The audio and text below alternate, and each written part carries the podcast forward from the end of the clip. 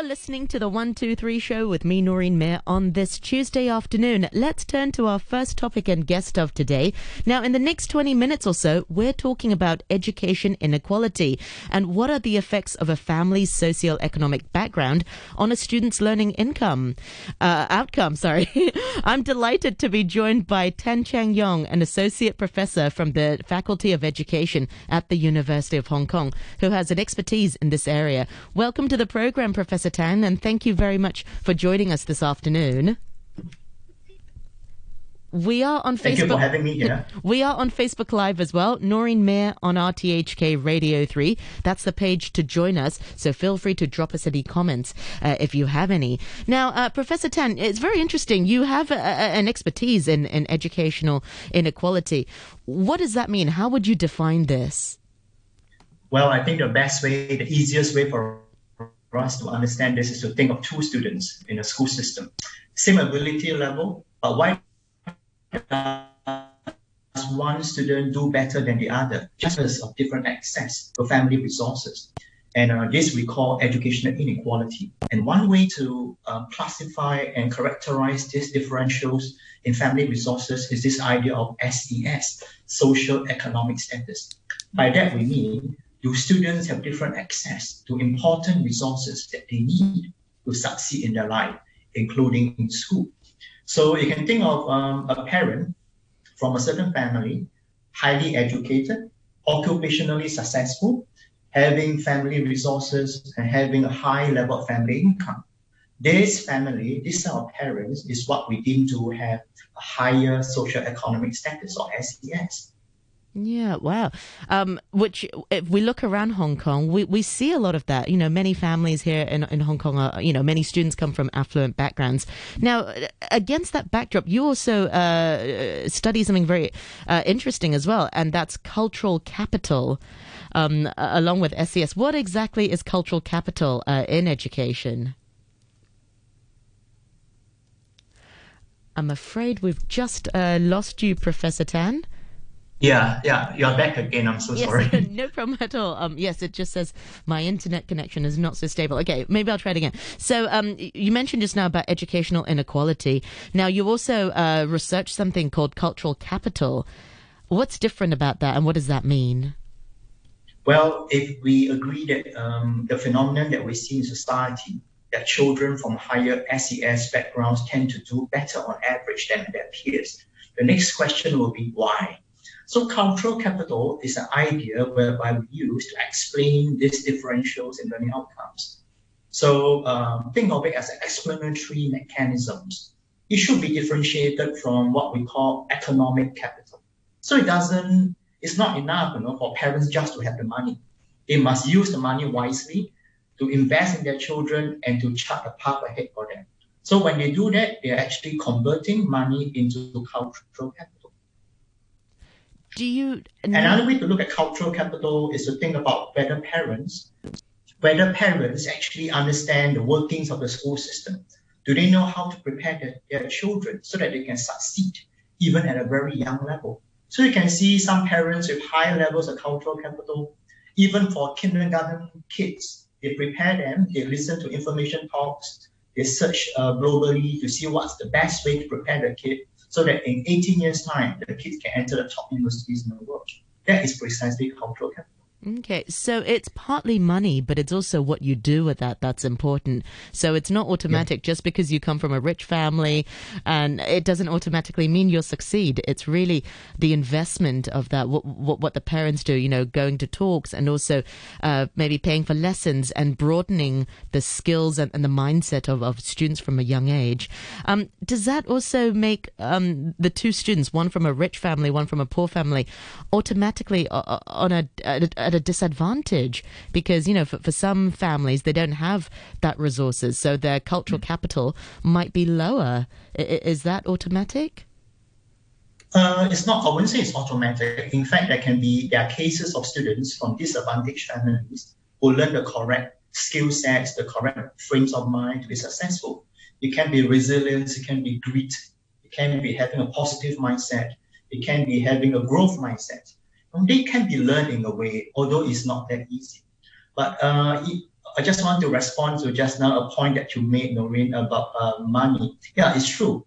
It's not automatic. You know, when you are rich, it doesn't mean that you will be equipped with cultural capital to help your kids, but it helps to have some financial resources. Definitely make things easier. Yeah, um, an interesting point is if you look at Hong Kong and, and many and many uh, places in, in Asia or around the world, is that in the fifties and in the sixties, um, our par- our grandparents' generation they didn't have a lot of money to invest in the children. But we're seeing, you know, that echelon of sort of baby boomers, they're doing very well for themselves. Um, why is why is that? I mean, is it societal? Uh, are there other influences? Um, what was the cultural capital in their in, in, in their era? They didn't. Oh, I like this question. I, I like this question very much. Um, it's often talked about question. I also benefited. I come from a very humble family and um, um, have a little bit of success in life. Now, it's different back then. It depends on the level of the country, society's development.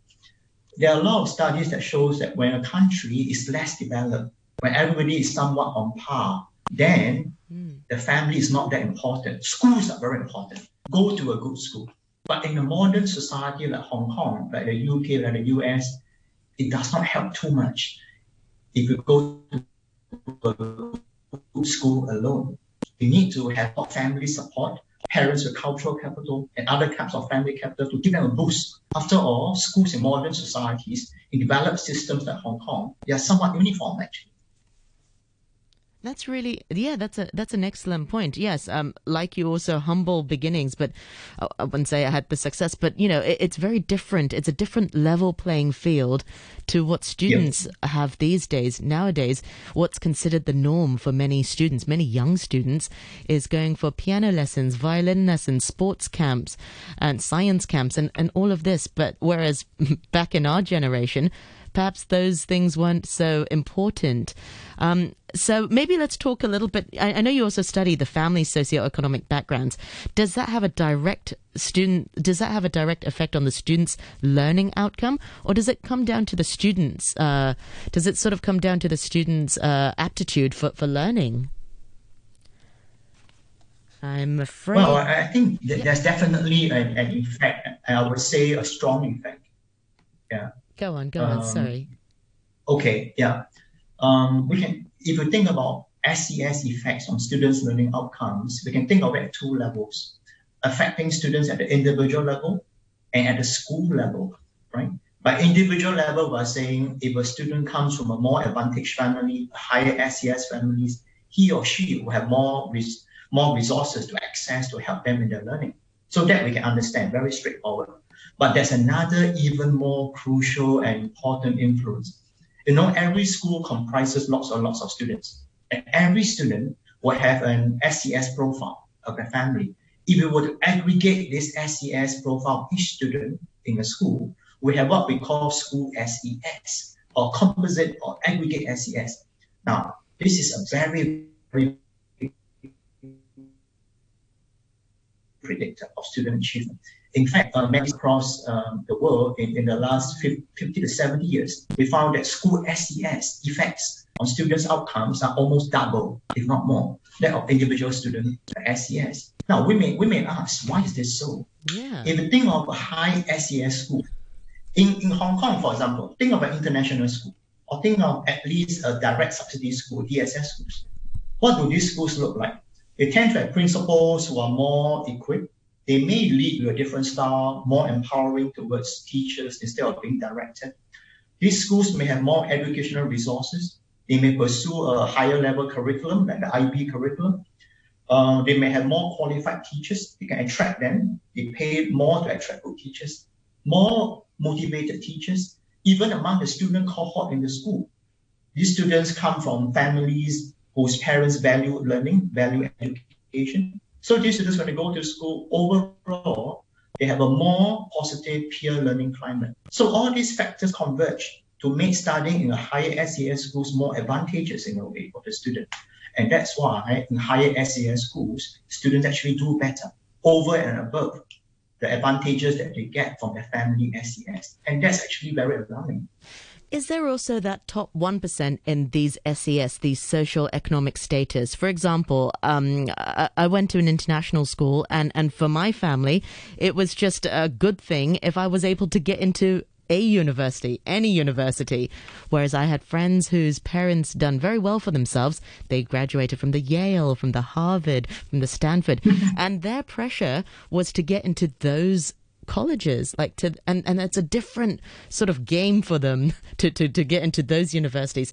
So is there enough sort of cultural capital for those people to get into those universities? Do, do you see what i mean? So it, it makes it even more competitive on that level oh that's, that's very interesting. That's a very interesting Exactly, exactly cultural capital. In fact, cultural capital, we also talk about worldviews, your expectations of success.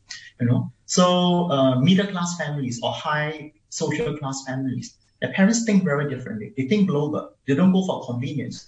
They think about where can I put my child in the best school, in the best university, anywhere in the world. And they believe that that's good for them and they believe that it can be achieved. Whereas in many studies, unfortunately, we find that parents of uh, working class backgrounds, they tend to have much lower expectations. Even if their kids are able, they feel that, well, maybe they can't do it. They can't go to Cambridge. They can't go to Harvard. They can't go to, to Princeton. So that's the problem. So it comes down so to helps mindset. a lot to have a correct aspect. Okay. Now, I know you also have done a study on e-citizen education 360. Tell us a little bit more about uh, your initiative. Yeah, um, the E360 study is a very recent study in response to you know the spate of school suspension and resumption in Hong Kong because of COVID-19. So we collected data um, in June and July this year. It, it, was very short reaction time, but we're very happy and thankful. Many schools come on board, 53 schools in fact. So we surveyed um, 550 school leaders, 790 teachers, 1,300 parents, and almost 7,000 students, primary and secondary students. So we try to find out from them what's their learning experiences like during the school closure and what is it like after? What are their learning experiences? What are their perceived learning outcomes? And we have very um, interesting and yet, I would say, disconcerting uh, results, especially pertaining to the topic of today, you know, SES. For example, we find that low SES students, they reported a lot, a lot more worries during the school suspension. They're worried about upcoming exams after school suspension. They're worried about their future career being affected during the school suspension. They're worried about going online, getting distracted, gaming and all that. They're worried about the long-term negative effects of school suspension on their learning. And they're very worried about whether they can cope with the schoolwork because of school suspension. And this is the, the lower this is the lower SES or the higher SES? Yeah, the lower SES lower compared SES. to the higher SES. And this same pattern of results we get for primary and secondary school students. And the parents echoed the same pattern of findings. Parents were um, they, they were more worried. They perceived that their kids did not learn so much digital skills during online learning, school suspension they were more likely to feel that they cannot provide the kind of support, you know, for their children because we have about 15 to 20% of kids who participated in this survey indicating they have inadequate internet access. And about 5% who said that they don't have adequate devices, digital devices like a laptop, for example, to help them in learning. Parents also were worried about upcoming exams for their kids, you know, for lower SES parents and they were more likely to say that they cannot support their kids during home learning. And these are all, all low SES families. The high SES families, parents, completely different set of patterns of results, opposite to what I've said, in terms of children, in terms of students, but uh, parents' perceptions. So we see there's a divide, SES divide, digital divide, and that's implicating and making things very difficult for our students in Hong Kong to learn when schools are closed. Yeah, and I, I, can draw an example of this as well. I, I know people from the high SES uh, SES uh, family group, and during school closures, um, for their three-year-old, they would hire a tutor to to be in every online class for them.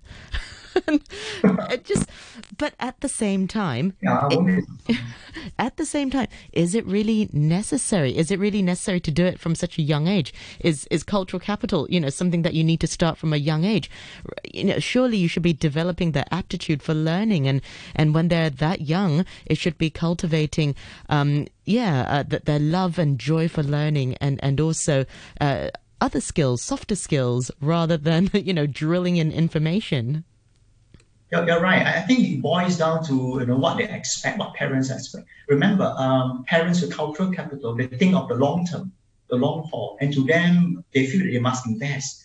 They must do this concerted cultivation so that their children's potential can be maximized even from early childhood. Yeah. So it comes at a price, of course. You know, the children can get very stressed. Um, they may suffer along the way, but there are also benefits because it's being charted for them.